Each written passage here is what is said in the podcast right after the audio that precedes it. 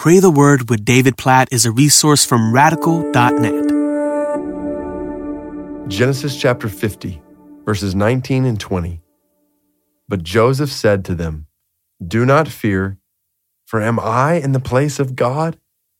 As for you, you meant evil against me, but God meant it for good, to bring it about that many people should be kept alive as they are today. These two verses are one of the greatest punchlines, climactic points. I don't even know how to describe it in all the Bible. I mean, this, this story of Joseph and Judah started in Genesis chapter 37, has led all the way to chapter 50, but it really sums up the whole book of Genesis. Like we have seen so much evil and sin in the book of Genesis in so many different ways in Abraham, in Isaac, and Jacob, and Esau. We'll go back before to Cain and Abel and Noah, and certainly in this Joseph story and his brothers.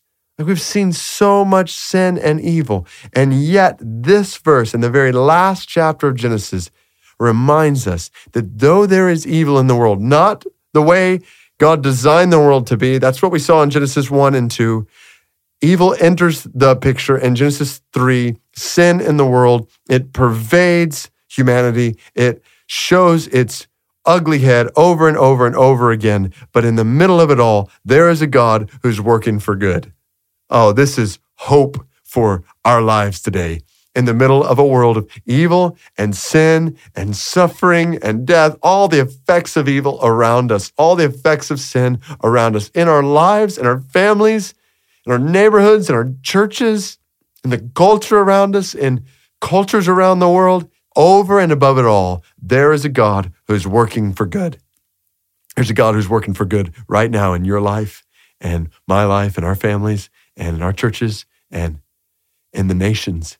He's working for good. Specifically, what does Genesis 50 20 say? He's bringing about that many people should be kept alive, that their lives might be saved. That's what God's doing right now. He's bringing salvation to people in the midst of a sinful, evil world. God is saving people from their sins. He's restoring them to Himself where we can have eternal life with Him. That's what's going on in the world right now. So we pray God, we trust in you. We trust that right now you are working for good. In a world of evil and sin and suffering around us, you're working for good. You are bringing about salvation.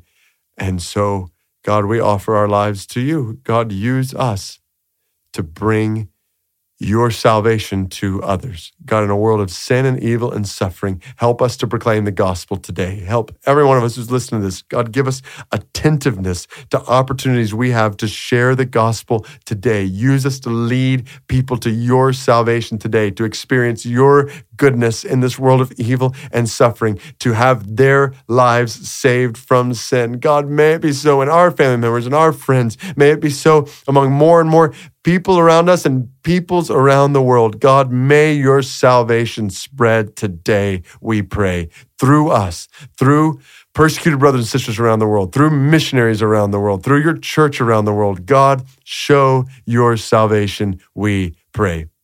In the midst of evil, work for good, the saving of many lives. In Jesus' name we pray. Amen.